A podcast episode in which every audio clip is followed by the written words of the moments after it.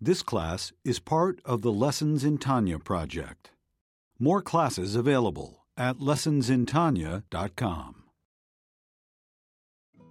Major funding for this Tanya class is provided by the Mettel Corporation. Additional funding is provided by Tanya students like you.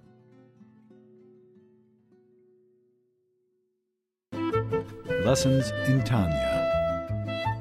The Tanya of Rabbi Schneur Zalman of Liadi, taught by Rabbi Ben Zion Krasniansky. Tanya's text elucidated by Rabbi Yosef Weinberg.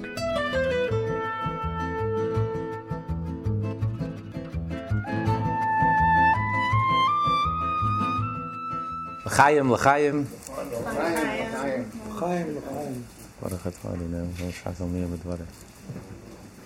We're about to conclude the first part of the Tanya, the longest part of the Tanya, if you will, the foundation of the whole Tanya. 53 chapters plus the introduction. But here we are. It's a very festive moment, a very joyful moment. If you live long enough, um, you get to live and experience uh, the excitement of making a siyum, of concluding.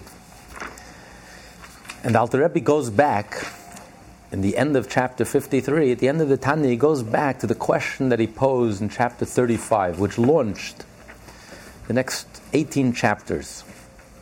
After explaining in the first 35 chapters how Judaism is something that's very dear and near to each and every Jew, that Judaism is not just an activity, it's not just an obligation, a duty that Jews are religiously bound to fulfill and obey the commandments. But something much deeper, much more profound is going on. Mitzvah is something that's godly. And because a Jew, his very essence is godly, therefore we do a mitzvah, we do godly things because our essence is godly. So we want to behave and think and act and speak in a way that's consistent with our true nature, our core and essential nature. When you strip away the Jew to his very essence, his naked essence, what do you find? You define that raw, godly nature. In moments of truth, it's fully exposed. There's like a nerve that's deep down. Many times it's subconscious, and we can go through our entire life and not be aware of it, but it's there deep down. The non Jew, of course, always sees it. They're not fooled for a moment, but we sometimes forget. But in the moment of truth, when a Jew is challenged, his Jewishness, even a Jew is assimilated and intermarried in the moment of truth, as Danny Pearl, right before he died, before, unfortunately, tragically, he was slaughtered in the most brutal way. And he, he yelled out, and he was an intermarried Jew, and yet he yelled out, I'm a Jew. And that was his last words. Shema Yisrael, yes. Because in a moment of truth, that essence is always there and it comes out. And even a Jew who lived a life for years and decades, who's been addicted, addicted to materialism, has been completely drowned and gave up the battle, gave up the good fight, completely succumbed to his baser natures, and just gave up the fight and abandoned any connection to anything Jewish. In the moment of truth, all those bound, all those ropes just melt away. And that essence comes roaring to the f- surface, to the front of your consciousness, which tells us that all along that was your essence. You deluded yourself. You thought that being Jewish meant nothing. But in the moment of truth, the truth comes out. that being Jewish is the most important thing. And therefore, we do a mitzvah. Why do we do a mitzvah? Because a mitzvah is godly. When you tell the truth, you're acting godly. When you tr- act respectively, you're acting godly. When you act lovingly and kind, you're acting godly. So you do a mitzvah because you're godly, and therefore you want to do and fill your life with godliness, with godly things, godly behavior, godly thoughts, and godly speech. 24 7. So this is how, what Alter Rebbe explained in the first 34 chapters. Which led him to, in the chapter 25, he posed a very troubling question. To the true sensitive soul and seeker, you can't help but ask yourself, after this whole introduction of the first 34 chapters of the Tanya, there's something that has to trouble you and has to bother you, and very profoundly disturb you. That is, why is it that it appears that godliness and goodness seem to be so weak, so fragile, so vulnerable? It's almost as if we're on the losing side. If godliness is the essence, and it's so deep, and it's so profound, and it's so powerful, why is it that it appears to be such a loser? Because look at this world. The world that we live in is so ungodly, it's the antithesis of godliness. The essence of self centeredness, of self absorption, of addictions, self destructive behaviors, cruelty, even demonic behavior. And no matter how many mitzvot, you can spend your whole life studying Torah, and you can spend your whole life doing mitzvot. How many times did you light a Shabbat candle throughout your lifetime? How many times did you give a penny to tzedakah throughout your lifetime? How much Torah did you study? How many Shabbatot did you keep? How many acts of goodness and kindness did you do? And yet, our ego doesn't budge. Not a dent, not a scrape, nothing to show for it. As if all the learning and all the sacrifice and all the commitment, it's like talking to the wall. Is it so fragile, so helpless, so weak? Are we on the winning side or are we on the losing side? And this is even reflected in Jewish law. Jewish law states what happens when someone pure touches something impure? What happens? The moment you touch it, even with your fingernail, I hear, it's still connected to your head. if it touches it, as long as it touches the object, you become, the entire person becomes impure. Is that logical? Does that make sense? No. Why isn't it the reverse? It should have been just the opposite. The moment something impure touches something pure, is completely transformed and becomes pure. It doesn't work that way. Something impure touches pure, the impurity remains impure. And what happens the reverse? The pure the purity is gone. The person loses his purity. Just by contact. With a mere touch. Which is the stronger side here? Which is the winning side? Is godliness, purity, holiness so weak, so fragile? And we can spend our whole life, the Beinoni, the hero of the Tanya, spends his whole life sincerely, with great effort, studying and praying and doing mitzvot, and his whole life is engaged and occupied, leading a Jewish life 24 7. And yet, does it change us? Does it transform us? No. The older we get, the more food we've eaten, the more we've lived a materialistic life, the more strengthened. Our ego is only strengthened.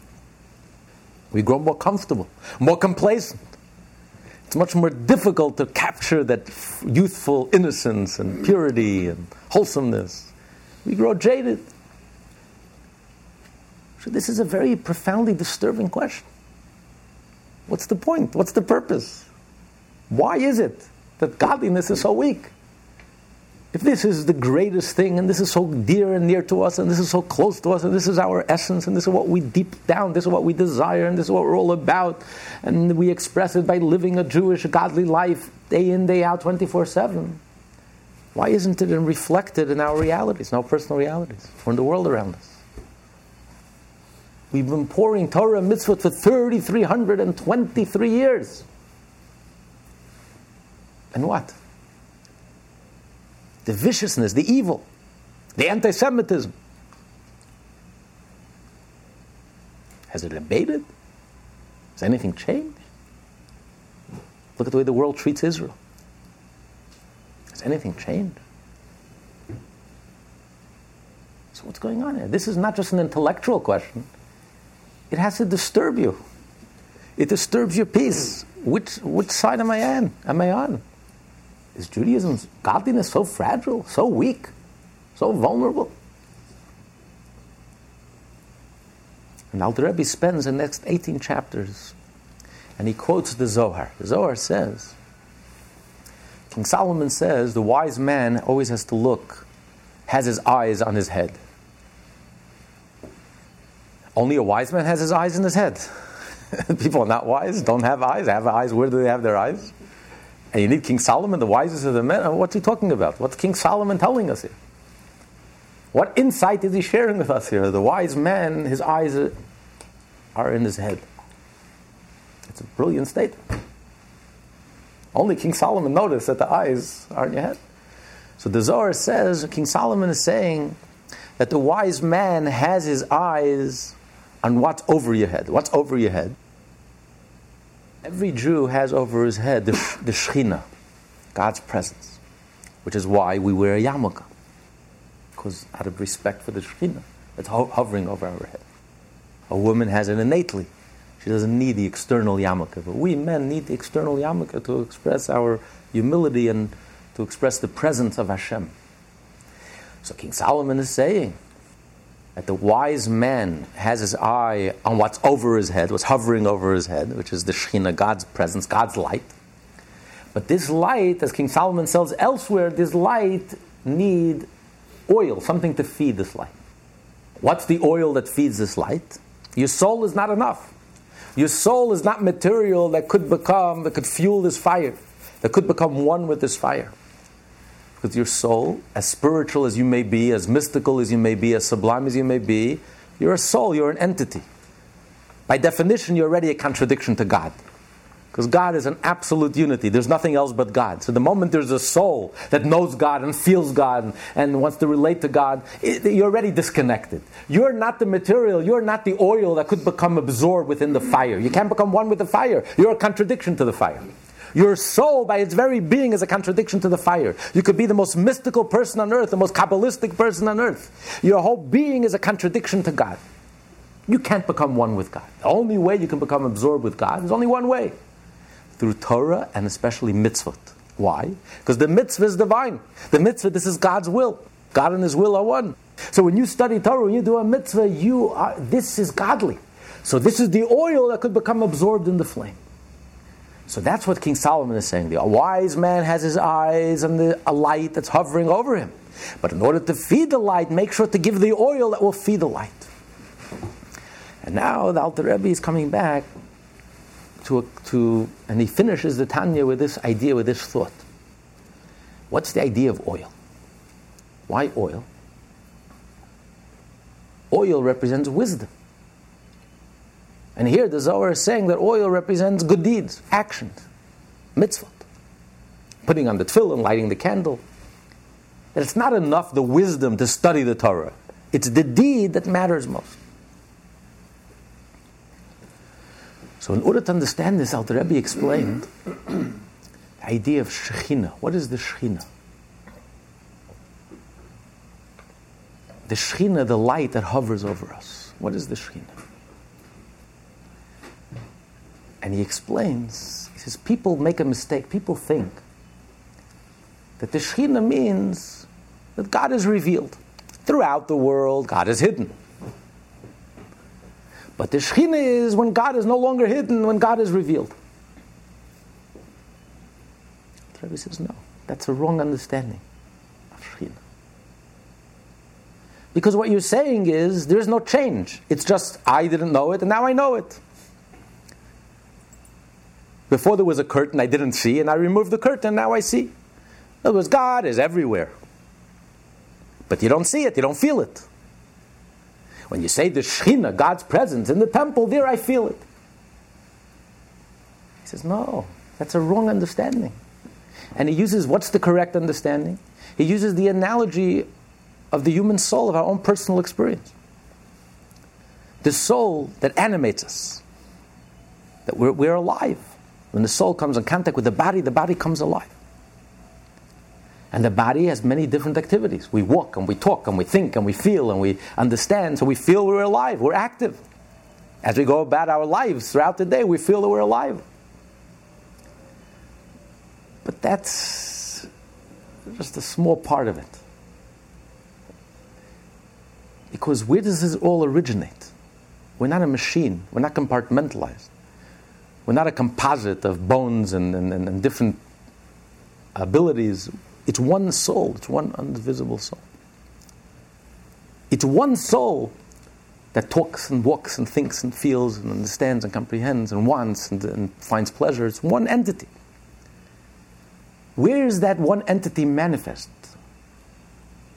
Where do we sense that it's really one? That's in the brain. That's why the brain is the command and control center of the whole body. The, man, the brain coordinates the whole body. Because the brain senses the soul. It's not a detail, but the whole that's greater than the sum total of its parts. That's what we feel the first moment you wake up in the morning. You're conscious of self. What are you conscious of? You haven't walked, you haven't talked, you don't have to touch yourself to know that you're there, you have to see yourself in the mirror. You're alive. What alive? What's that life that you feel? That's the center of life. That's your core and essence that transcends the whole, that's greater than some total of its parts. Everything that you do, all the activities flow from that center, from that essence. That's the beginning of consciousness. Where is that consciousness? In the mind, in the brain. That's why the brain is the leader. That's why all Jewish leaders also had to have brains. They had to be brilliant. Besides being holy and spiritual, a, a leader has to be brilliant. It's very nice we love everyone, and everyone is equal. Every organ in the body is unique. But the brain is the brain.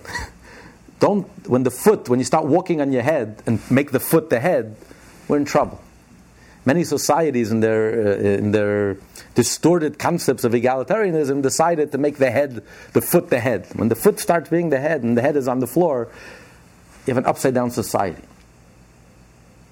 So the brain is what senses the whole the soul. And every organ only takes one little part. It's almost like the light of the sun leaving the sun. But the brain has the sun. You can't compare the light that emanates from the sun, the part of the soul that animates the brain to comprehend, the heart to feel, the legs and the hands and every organ in the body to function in its own unique, unique way. You can't compare the light that emanates from the sun to the sun itself. That's the idea of Shekhinah. Shekhinah is not just the revelation of godliness that's there, but you don't feel it. The Shekhinah is the essence, the whole that contains all the details, the whole that's greater than the sum total of its parts. So when a Jew studies Torah, you're not just revealing something that's there, you're introducing a level of godliness that you can't find in this fragmented world. Because in this fragmented world that we live in, every entity has its own individual divine energy, divine life force. But the whole, you can't get the whole. What's the vessel to receive the whole? The brain. What's the brain? God's wisdom, the Torah. The Torah is the vessel that contains the whole. It's the holy of holies. It's the center of the world. So when a Jew is sitting at home and studying Torah, you're introducing, you're revealing God's essence into this world. You're revealing a level that cannot and doesn't exist in this world, that you can't find in this world, because this world is too fragmented, too limited to, to receive. Just like the hand and every organ in the body could only receive its own individual life force, it can't sense the whole. Only the brain can sense the whole. So only when a Jew studies Torah do you have the ability to bring down, to draw down the Shekhinah into this world. Which begs the question. So then it should be enough to study Torah. Why do you need mitzvot? True, mitzvot are also divine wisdom. And therefore the mitzvah could contain the Shekhinah. When you do a mitzvah, you draw down the Shekhinah, you draw down God's essence into this world. But when you study Torah also, you're studying God's wisdom. Why isn't it enough to study Torah? Why do you need to do the mitzvah? To act, to speak. When you pray, you have to move your lips. You have to speak. When you study Torah, you have to move your lips. You have to, you have to physically do an act. It's not enough to think the Torah, to meditate on the Torah. You have to speak. They have to do something physical. Why? Why is it so important? Why is that the main thing in Judaism, the mitzvah, the act, more than anything else? Even the tzaddik has to act. The Rebbe explains that the reason is because it's true that wisdom contains, wisdom is the brain that contains the Shekhinah, is the vessel that contains this tremendous revelation, this sun, this essence of godliness. But what arouses the drawing down of this level. The only thing that arouses the drawing down of this level is the action. Why? Because the person is compared to a candle. And that's the analogy that the Zohar uses. A candle has a few ingredients. In order to make the fire, you have a few ingredients. You have the oil, but then you have the wick. What happens when you have the wick without the oil? You have a fire, but you don't have a candle. To have a sustainable light, a candle, you need a wick with oil. Then the oil feeds the wick. When the wick is soaked in oil and it's connected to the oil, then it feeds the flame. And then you have a beautiful flame that continuously lights up the night, the darkness. If you have no oil, you have a fire. You don't have a candle. Oil itself also is not enough. You need the wick. And it's the wick that keeps the flame going. Because not only are you lighting up the night, you're illuminating the darkness, but you're transforming the darkness of the wick. The wick is darkness. The wick is the opposite of light. The wick is something thick, materialistic. The light is something spiritual. But when you light a candle, you're transforming the wick. And the wick itself is transformed. You release that energy, and the wick is transformed into light, into sustainable light. It's that transformation that causes the light. It's that transformation that evokes a response from God that draws down the essence of God. The transformation of something materialistic, of something dark, of something that's the antithesis of energy of light, something that's coarse, crass, materialistic. And by taking that and transforming that, lighting it up, that evokes the fire, that evokes the Shekhinah, and that's what's able to contain the Shekhinah. The, the oil is what contains the Shekhinah because it's divine. The mitzvah is God's wisdom, the Torah is God's wisdom. And that's why even the tzaddik has to fulfill the mitzvah in action. It's not enough that the tzaddik has transformed his darkness. Because the tzaddik has completely transformed his ego, transformed it into godly. His whole being has become godly. But it's not enough he also needs to do, to act, to put the tefillin on, to shake the lulav in the esrog, to eat the matzah. He can sit in ecstasy. It's not enough. It's only the act. But of course, when the tzaddik, who has completely transformed his whole being, when he does a mitzvah, his oil is super, super virgin, olive virgin oil, very special oil, that the flame is just spectacular. There's something very special about that flame. And that's why it's also important how we do the mitzvah. You can't do the mitzvah arrogantly, egotistically. You have to be a chassid. You have to do the mitzvah uh, egolessly, with refinement, with sensitivity, with love, with passion. You have to be a Hasidic Jew. It's not enough just to do the mitzvah cut and dry, technically, mechanically, soullessly, passionlessly, joyously, harshly, egotistically thinking about your reward, your share in the world to come. No, no. You're interfering. The oil has to be fine oil, pressed, organic, wholesome, not manufactured, fake, farce, real. You have to be real. The more refined you are, the more deep you are, the more sincere you are, the more genuine you are, the more egoless you are, the more humble you are, the more the oil, the fire it's a beautiful fire. This is the answer. This is what God wanted. This is the purpose. That's the whole purpose of creation. God wanted us to transform the darkness into light. That's why God is like a fire. God needs us. God is the flame, but we are the wick. So when we are in this world, it appears to be, right now, before Mashiach comes, it appears to be that we're so weak and fragile and vulnerable and we're getting nowhere.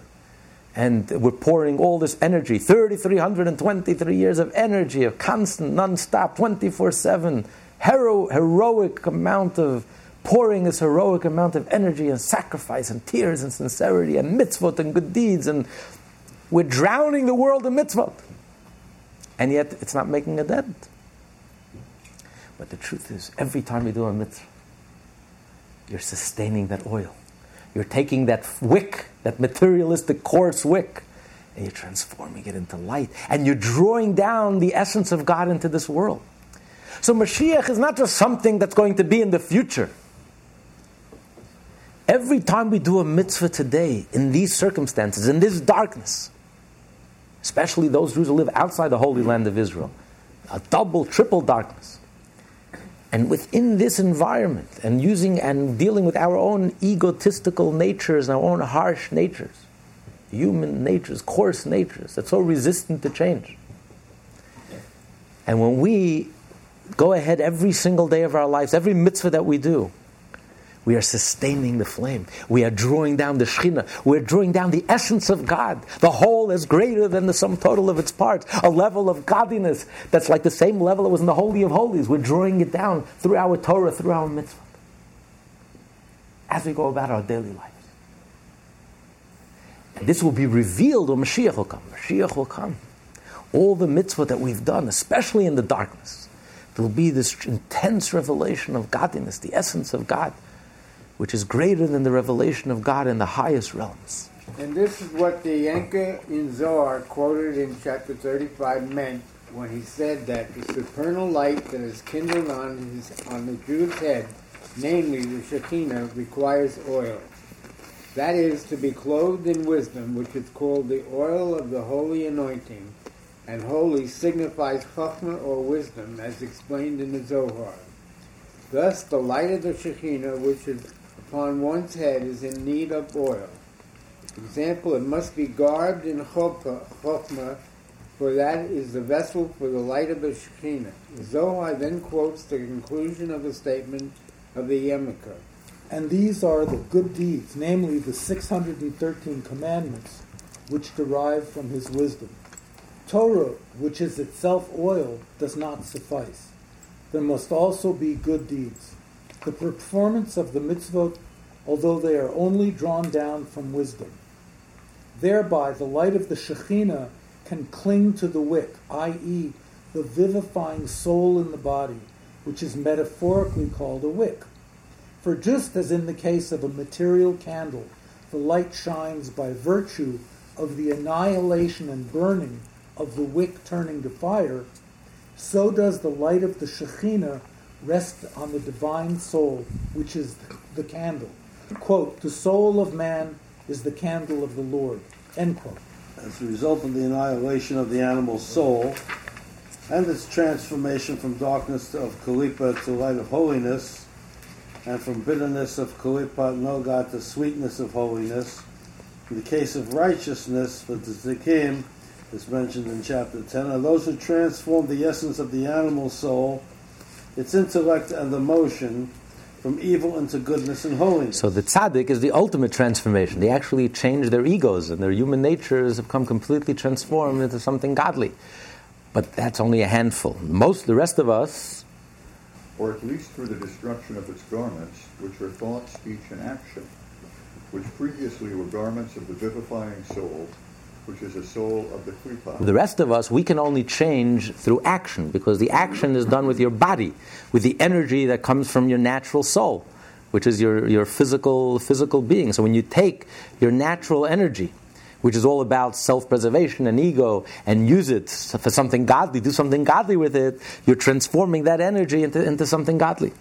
And in the transformation from the darkness of the people to the divine light, of the earth, which is clothed, clothed and unit, united in the thought, speech, and action of the six, 613 commandments of the Torah in the case of Beinoni. Beinoni, as explained in chapter 12, do not transform the essence of the vivifying soul into goodness and holiness. Only the soul garments of thought, speech, and action are transformed to goodness through being utilized for the thought, speech, and actions of the Torah and the mitzvot. In this sense, the wick of the vivifying soul is annihilated and is transformed into the light of holiness. For as a result of the transformation of the animal soul, originating from Klipat Noga, from the darkness of Klipot, to the light of holiness, and so forth, there is brought about the so-called ascent of the feminine waters, the spiritual awakening of the initiative of the recipient, which in turn causes an arousal. Okay, so he's explaining if you need the, the oil, if the oil represents wisdom, so why do we need mitzvah? Study Torah. You have God's wisdom, and that's the vessel to, to contain the Shekhinah, this powerful energy, divine energy, this powerful divine essence. Why do you need the mitzvah? True, mitzvot are also come from God's wisdom. All the mitzvot are based on God's wisdom, but you have the wisdom itself, you have the Torah. Why do you need the mitzvah? And he said, even the tzaddik, who has completely transformed his being into something godly, that's not enough. You need the act, the action, the thought, the speech, the action. Why? So he says the reason is because we have a concept. God is interactive. It's compared to a, a relationship, a man and a woman. So it's a two way street. The more we evoke, the woman evokes a response. So the more we arouse within ourselves, the more we evoke a response from Hashem. So God is the groom and the Jewish people are the bride. So the more we awaken within ourselves, we achieve a transformation within ourselves. So we draw down the Shekhinah. The only way to draw down God's essence, to awaken God's essence, so to speak, and to draw it down into this world, is when we achieve a transformation within us. This gets to God, so to speak. This touches God. This touches the essence of God. Now, once God's Shekhinah is drawn down into this world, what contains the Shekhinah? It's God's wisdom. It's the Torah, it's the wisdom of the mitzvah, but you need the action. And even the complete tzaddik also needs the action, because it's only the action, the novelty of taking something physical, coarse, material, the deed, the action, the body, and transforming and doing it within a mitzvah and transforming it into something godly and divine, only that has the ability to draw God's Shekhinah into this world.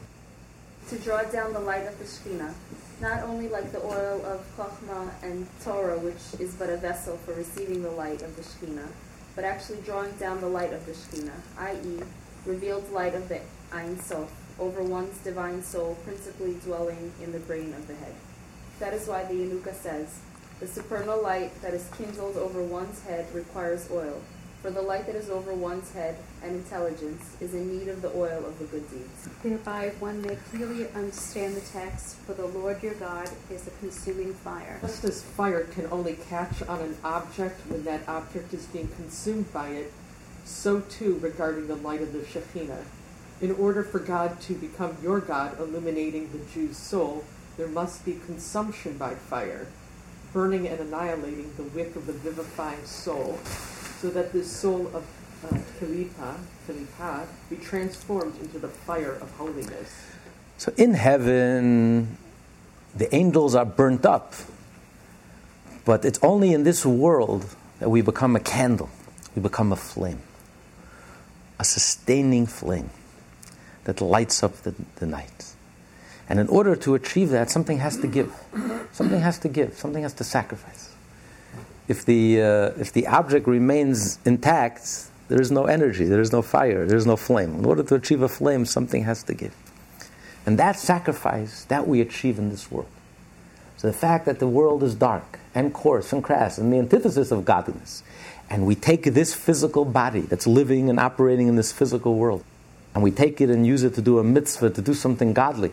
So taking the wick and transforming it into something godly, what he calls annihilating the wick, annihilating the materialistic part of it, and using this energy that we got through eating and drinking and doing business and living in a physical home and wearing physical clothes. And then we take all this energy and we pray with it and we do a mitzvah with it and we study Torah with it.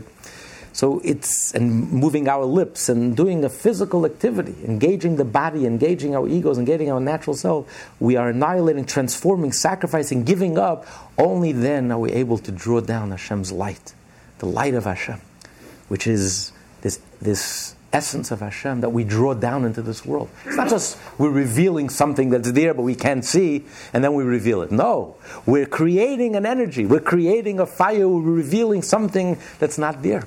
That without our sacrifice, without our good deeds, without our mitzvah, 24 7, engaging every part of our physical, every organ in our body 24 7, and engaging our natural selves and our natural lives. As we go about our natural business and our natural lives 24 7, not only on the Shabbos, on the holidays, on holy days, but as we go about on the Wednesday afternoon in putting a mezuzah up in our doors and having kosher books in our home, taking our kitchen and making it kosher, and eating kosher and drinking kosher, and doing everything in our daily lives, doing business in the kosher way. And as we go about our daily lives and taking the physical world, doing the tefillin and taking the lulav and the esrog, taking this, these, these uh, species and using it and doing a mitzvah with it, taking the leather heart of an animal and writing a mezuzah and writing, taking every part of the physical world and physically doing a mitzvah with it, we are trans- bringing that light, creating that light, and feeding and sustaining that light. So, this is the whole purpose of creation. See, even though we don't feel it, but the fire is there. The Shekhinah is there. When a Jew studies Torah, the Shekhinah is there. You're drawing down that fire. You're creating that fire. You're sustaining that flame. You're bringing down the essence of God into this world. We have to realize that what we're doing, we are accomplishing. Every time we, we appear, we're up against this coarseness, this materialism, this darkness, this the opposite of holiness. And holiness appears to be so weak, and this whispering voice of conscience that we can barely hear, it's drowned out by all this noise and the distraction, which seems to be so loud and so powerful and so successful. And this little, little candle, this little flame, this candle is creating a fire that doesn't exist in this world. We're bringing down the essence of God. Precisely because of this darkness, because we're transforming the darkness, annihilating this darkness, changing. And every time we change, every time we go about our daily lives and do a mitzvah with another organ in our body, we are feeding, and therefore we become a flame. Every Jew is a walking flame that's bringing the light, the fire of Hashem into this world to us and to the world around us. And that's why Hashem moves us around. Because every one of us has a different portion of this world that we have to light up. Whether it's East 75th Street or on the west side or whatever block, whatever building, whatever offices you happen to hang out in. Because we have that responsibility to bring the Shekhinah like a walking flame. Hashem moves us around. We have to bring that flame to every corner of the world. And when Mashiach will come, all of this will burst out into the open. All that accumulated energy. Energy never gets lost. All those gems that we've stored and treasured, every time we do a mitzvah, it's eternal. You have drawn down the essence of God into this world. You have taken your portion of this world and draw, you take another organ in your body and drawn it down. Mashiach will come when the Jew mission accomplished, when the Jews have covered all their bases and we've been spread out throughout the world. And you have 5,000 Chabad houses like this all over the world. And we've covered every angle and every corner in the world and brought godliness and holiness into this world. And all the accumulation of all that energy together, we're going to reach a critical mass, a moment when there'll be that sudden, and the light will go on. And suddenly, the flame, we'll see the flame, we'll see the Shekhinah, we'll see that intense light that will dazzle all the lights in the heaven and the heaven of heavens are nothing in comparison to the essence of God that will be revealed, which is so intense and so powerful, completely dazzle us, and will be completely beyond anything we can even imagine or describe. And all of this will be revealed in this physical world, within each and every one of us in the entire world. And that's when the world will be, once again, the way it once was when God created it, the Garden of Eden, the way it was temporarily at Mount Sinai, once again and then there will be no death. There will be no hatred, no anti Semitism, and no illness, and no, and no evil.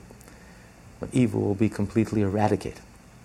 When the tumors of the world, the Ahmadinejads of the world, will be completely destroyed, and all the goodness, all the 70 nations, all 6 billion will be elevated and transformed.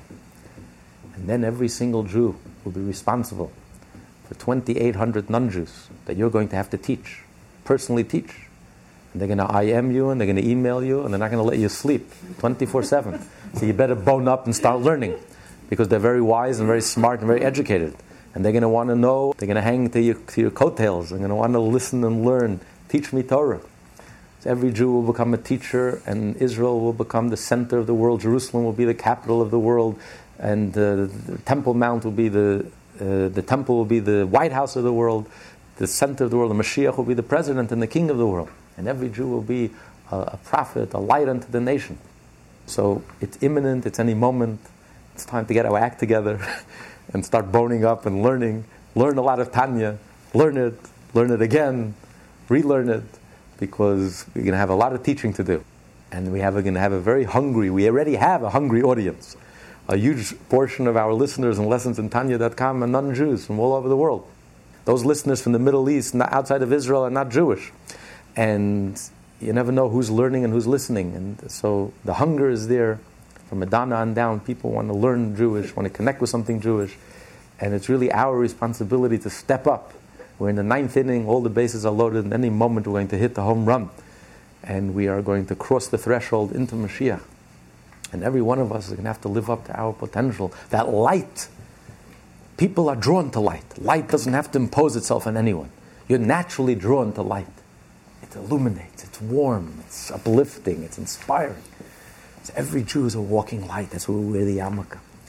And this is what we have to live up to. Let's, uh, let's finish as is explained elsewhere, only when a Jew succeeds in nullifying himself to Hashem in a manner where he ceases to exist as an independent entity and is consumed in the flames of godliness, only then will he draw down upon himself the light of Shekhinah. These are the last words. Of the first part, with the help of Hashem, may he be blessed and exalted. Amen. L'chaim, l'chaim, mazel tov.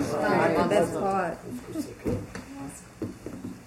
Would you say the most important commandment is then to love love your neighbor as because essentially that's that's how it culminates at the end, as it explained elsewhere. Only when a Jew succeeds in nullifying himself to God in a manner where he ceases to exist isn't that essentially? That's the heart of the Tanya, literally the 32nd chapter of the Tanya, which is the heart of the Tanya. And I would refer you to go to lessonsintanya.com, chapter 32. It's one of the most profoundest and the very heart of the Tanya.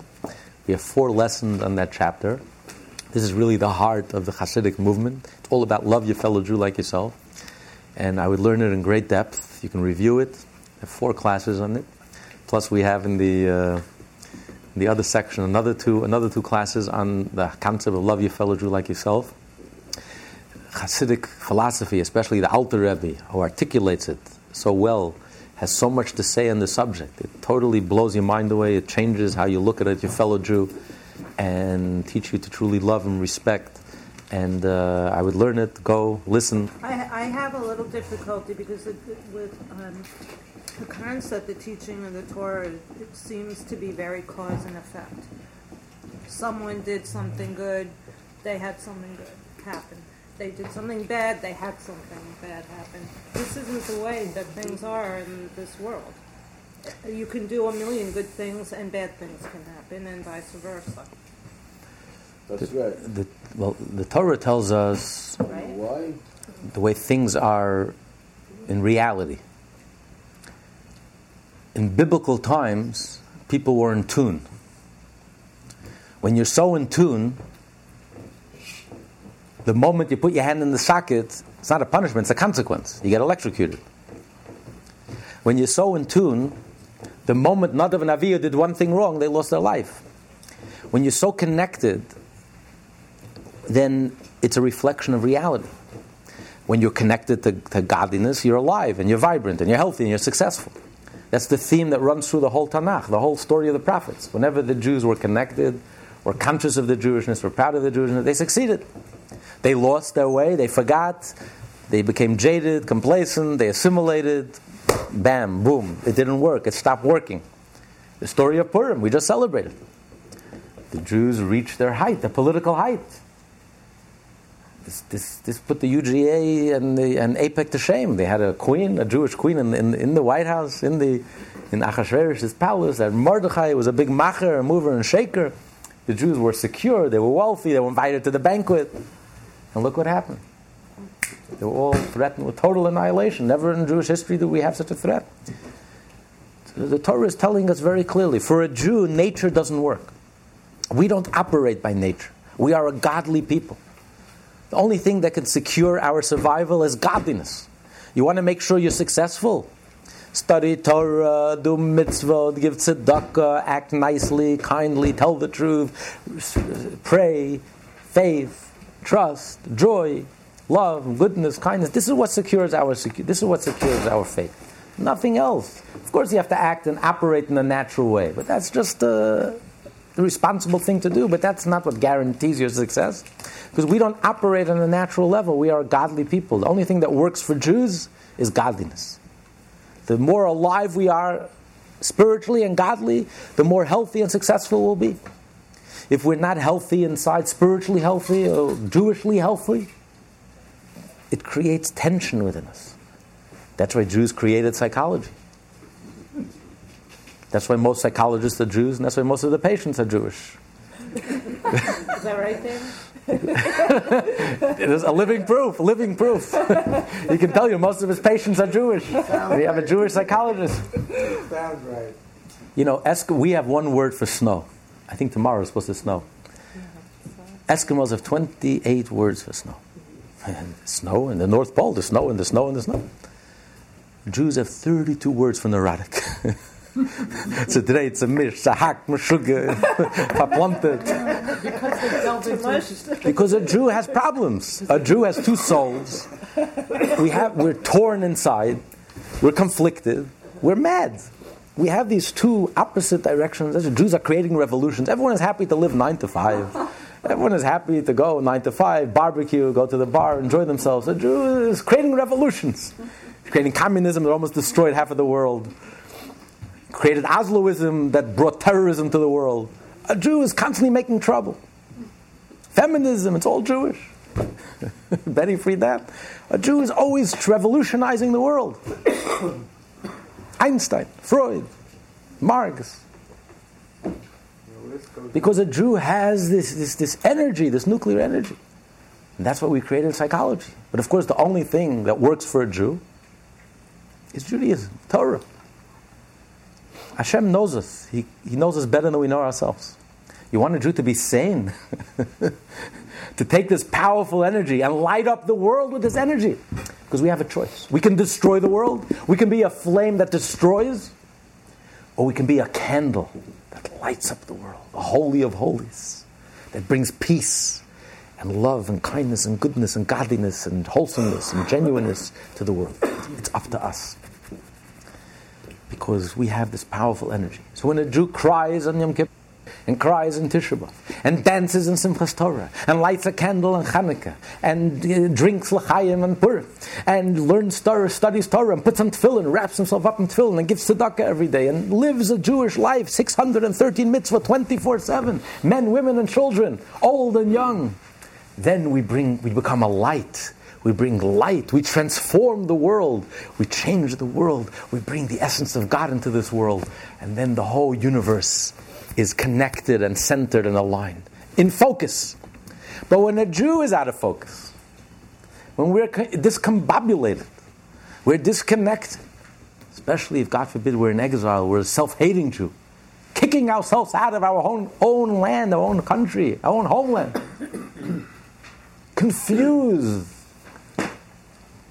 and confused everyone around us, then the world loses focus. The whole world comes out of focus, becomes unglued and unplugged. The whole world is in our heart, is in, is in our hands. We have to know the responsibility. And that's why the non Jews hold us responsible. What do you think is anti Semitism? They look at the Jew, you are responsible. We are suffering because you are, you are the center, you are the heart. If the heart is not healthy, the whole organism malfunctions. This is, is dysfunctional. You are the heart, you are the core, you are the essence. Get your act together. Anti Semitism is a non Jew's way, funny way of telling the Jew just get your act together because until you do, we're all going to suffer. So don't be intimidated by it. On the contrary, be strengthened by it. Realize what the real message is. We have the power to unite the world. The only one who has the power to unite the world is the Jew. Look at anti Semitism, how we unite the world. The only thing you get the UN to agree on is when it comes to Israel. But we have the power to unite the Jew in a positive way. If every Jew was godly, if every Jew living on the Upper East Side, all 70,000 of us, from the greatest to the smallest, would do one more mitzvah, every one of us would push ourselves. If we don't go, go to a Torah class once a week, we're going to start going to a Torah class once a week. If we already go to one Torah class, push yourself to go to two Torah classes. If you study Torah on your own, push yourself to learn an extra five minutes of Torah. If every one of us gave an extra penny to tzedakah, stretch yourself a little, push yourself a little, challenge yourself a little. If every one of us, every Jew in this world, took one baby step forward, it would revolutionize human consciousness. It would create that critical mass. It would hit that home run, and the Mashiach would come in one split second. It's so doable, it's so practical, it's so down to earth. The Rebbe says, We have the keys. God gave us the keys. We can do it. They're not shoving us into mm. ovens anymore. The world is hungry for the Jewish message. We just have to be coherent. Speaking Hebrew is not enough. Speaking Hebrew, but speaking like Goyim, with non Jewish content, that's not going to do it. We have to speak Jewishly, speak proudly, speak godly, divine, Torah, speak with strength, lead, because you are the leaders. The whole world is hungry for that leadership because everyone else is clueless. They have no clue. And the only way we're going to get out of this darkness is the Jew has to lead the way. We have the torch, we have the light, we have the Torah. We just have to live it, breathe it, mean it, be sincere.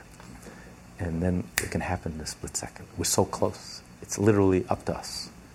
In addition to tzedakah, do you speak to your congregants about tithings, about giving 10%, and the significance of that? I, have never, you know, maybe I need to come more frequently, but I've never, I, yes? Okay. You know, if you want to speak about it, it's a pleasure. But uh, the idea of tzedakah we learn in the Tanya, in the Jerusalem Talmud, whenever it refers to a mitzvah out of the 613 mitzvah, when it talks about the mitzvah, the mitzvah, without any adjectives, what's it referring to? Tzedakah. Why is tzedakah the mitzvah? Because it captures the essence and the theme of all the mitzvah. Because money is the ultimate ego symbol. When you take money and you transform it, money divides, ego divides and separates. It divides families, it destroys marriages, it destroys business, business partnerships. When you take that energy and instead you give tzedakah, you create a bond, a connection, a unity. When you help someone in need and physically help them or help an institution, the unity that you create is so powerful. So you're taking this negative energy and you're transforming it. Talking about transformation, talking about a wick. How do you become a wick?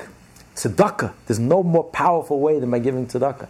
So when you give tzedakah, and that's why when the Jews first, and the immigrants first started coming, the observant immigrants first started coming to America after the war, World War II, the IRS was completely thrown off until they started hiring observant accountants because they looked at the tax returns of observant Jews and they were stunned. The amount of tzedakah that they gave. I mean, Bill Clinton boasted, I think he, you know, everything is listed. I think he gave his underwear for tzedakah. He gave nothing to tzedakah. And here, observant Jews who were making pennies reported the amount of tzedakah that they gave. And they said, no, this can't be based on the amount of tzedakah they gave, they were sure they were hiding their income. They must be making 10 times as much as they're reporting. Nobody in America gives tzedakah like this. But tzedakah is different than tithings, isn't it? No, tzedakah, tithing is part of tzedakah. That's your obligation. Exactly, it's your obligation. Tzedakah is not philanthropy. Philanthropy, America knows about. Philanthropy means you give your last dollar bill, your last million, after you already have a home in the East Hamptons, and you have a home on Park Avenue, and you have a home in the Riviera, and you have a yacht, and you're loaded with money, you don't even know what to do with your money, it's coming out of your, uh, your ears. Now I'll think of giving tzedakah. That's philanthropy, that's not tzedakah. The Jew gives his first dollar bill to tzedakah. That's tzedakah. Tzedakah, you're not doing anyone any favors. It's an obligation. You have to give 10%. It's not, not your money. It doesn't belong to you.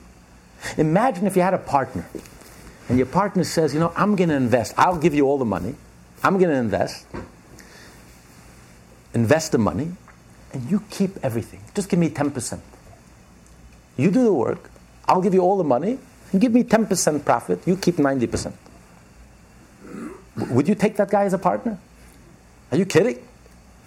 That's a great deal. That's what tzedakah is. Hashem says, I'm your partner. I'm giving you all the money. All I ask, 10%. Keep 90%, just give me 10%. You wouldn't jump, write a check quickly. You think the rabbi has to call you and beg you and plead with you to schlep out uh, your measly $18? You would sit and write the check and give 10% and give 20%. It depends how you look at it. If you look at it, oh, it's my hard earned money. How can I give my money that I earned to a poor man or to a Jewish institution? But you have to look at it properly. This is a pleasure. It's not my money I'm giving. Hashem says, This is my part, this is my share. I'm your partner. I gave you everything. All I ask of you is 10%. You're begrudging me my 10%. Sometimes people give tzedakah and it's so painful. You just have rachmanas. You want to give it back to them. It's just too painful. Don't kill yourself, please. That's how you give tzedakah. It's painful. You should run to give tzedakah. You should call the rabbi. Rabbi, here, come pick up my check, please. Because it's about Hashem. That's tzedakah. So when they first saw the amounts of money that Jewish people were giving, middle income, low middle income people were giving, they, they were sure there must be some scandal. It took them a long time to realize that this is the Jewish way. We don't give charity. This is not philanthropy. This is tzedakah. It's a Jewish way of life. This belongs to Hashem. I'm not doing anyone any favors. I don't give it begrudgingly. I give it generously, joyfully. And the Jewish custom in every Jewish home, many of you probably remember from your grandmothers, would have a tzedakah box nailed in the kitchen. And every time before you sat down to a meal, breakfast, lunch, or supper, you would put a penny, a dime, a nickel, a quarter in the pushka box. When you're taking care of your own needs, think about a person who's less fortunate than you. And give something to them first.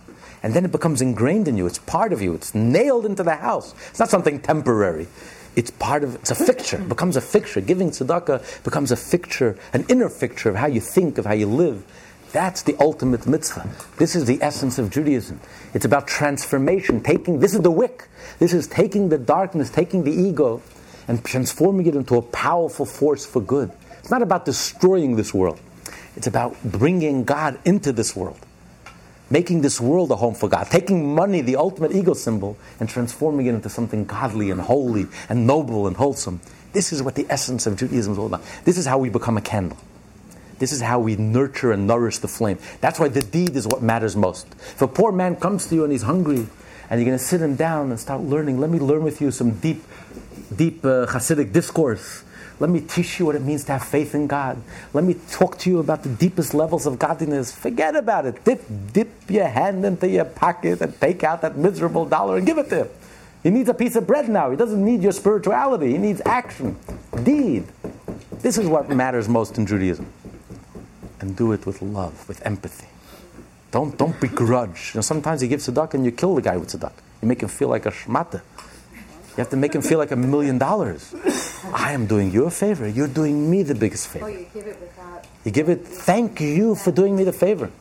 And it's a beautiful explanation by the Chassam Sofer. It says in the Talmud, if someone loses, if someone gives a, a money for tzedakah and he says, I'm giving this money because my son is critically ill, and I want to give this tzedakah so my son should be saved in the merit of this, of this mitzvah. This is a complete tzaddik. Very troubling. What do you mean a complete tzaddik? He's giving it for ulterior motives. He's not giving it for pure motives. He's giving it to save his son's life. So Chassam Sofer says something so beautiful, so original. He says, you know, you know, you know what the Talmud means here? You come to the poor person. The poor person is so shattered. He, he feels so terrible, so miserable. I am dependent on the goodness of another human being People are so selfish. People are so self-centered. It's humiliating. I have to come and beg. I need a piece of bread. I'm going to die. You know the person who stopped the, stopped the actress in Hollywood and he says, I haven't eaten in three days. He says, Oh, I envy you. You know, please. The, the, person is dying. You know, it's humiliating that I need, I have to depend on another human being. So you come to the person, he's so brokenhearted. So this person says, No, you don't understand. It's not I am doing you a favor. Please do me the favor. When you take my tzedakah, you're saving my son's life. Ooh, Talmud says, this is a tzaddik. This is a complete tzaddik. To make the poor man feel like a million dollars, to lift up his spirits, not just giving tzedakah, but how you give tzedakah. You give it with a smile. Don't give it with a nasty face. take it. And the guy has to go schlepping and begging you and pleading you, and by the time he's done, it's just not worth the whole hassle you know, for your miserable $18. But you, you make the person feel like feel like a million dollars. Please, I'm doing you a favor. Thank you for the opportunity. Thank you for giving me. That's a complete tzaddik. That's how a Jew gives tzedakah. You give it in a godly way, in an egoless way. You give it in a beautiful way. This is, this is how a Jew does a mitzvah. This is what Judaism is about. This is what Hasidus is about. It's the deed, it's the deed that matters most, but you also have need that refinement, that sensitivity, that love, that depth, that spirituality, that compassion. How you do it, with an egoless way, in a godly way, in a good way. You know, when you say the blessing after the meal, it says in the Siddur that, um, you know, Hashem should help me so that so that I never have to ask, I should never feel embarrassed or ashamed. It also says that because Right. when you have to ask for somebody, very- you do right. feel embarrassed and ashamed. Right. And that's the reason you feel empathy. Because it says, why did God create need in this world? God is perfect. Why didn't God create a perfect world? Everyone should be self sufficient. Why, who God is so perfect, why did He create such an imperfect world? There are those who have, and you have the have nots. And it's not just financially, in every level. You have the teacher and you have the student. You have why did God create the world in such a way we're all dependent? You know, you need someone who has in order to provide. And the answer is because God is perfect, He created the most perfect world. Because God gave us the ability to be godly and godlike, to become partners with God in creation. Because when we give, we become creators. We are participants in creation. We become godly. What does God do? God gives and we receive. God made us into givers. He gave us the ultimate gift. He gave us the ability to be godly and godlike. In heaven, they don't have that ability. In heaven, God gives and they receive. And they bask in God's light. But they don't have the ability to become givers and creators. This is the most perfect world of all. This physical world is the most perfect world of all because this gives us the ability to become givers, to become godly and godlike. And that's why God created this inequality of haves and have nots. In order that we should become godly, we should be givers, and God should, and and there's the rich and the poor. But the poor man says, "I understand all of this. Why do I have to be in the receiving end? I would rather be the giver. You be the receiver." And that's why you have to have empathy. Of course, you know that this is godly, but you have to empathize with the poor man because I know that I'm not better than him. There, for the grace of God, go I. Why am I successful and he's not successful? You- you- your brother told me he was into music, right? He was making movies about the musicians on subways. Doug. So he told me that many of these musicians that you play, that you see playing, he did a whole documentary on them. Many of them are more brilliant and more talented than musicians who are successful. There, for the grace of God, go I. He's sitting in a subway collecting pennies, and this guy is making millions, and he's not talented. and he's ugly to beat, and he's a horrible personality, and he's successful. And this guy who's a beautiful person, brilliant, talented, Nebuch. Yeah. So, dear for the grace of God, God, why is he successful? Why am I successful and he not? He's, I'm not better than him. So, therefore, you empathize with the poor person. In order to achieve this godly plan, I could have been on the receiving end. Why does he have to be the one on the receiving end? That's why you have to give. You have to give with empathy and feeling. Chaim. This class is part of the Lessons in Tanya project. More classes available at lessonsintanya.com.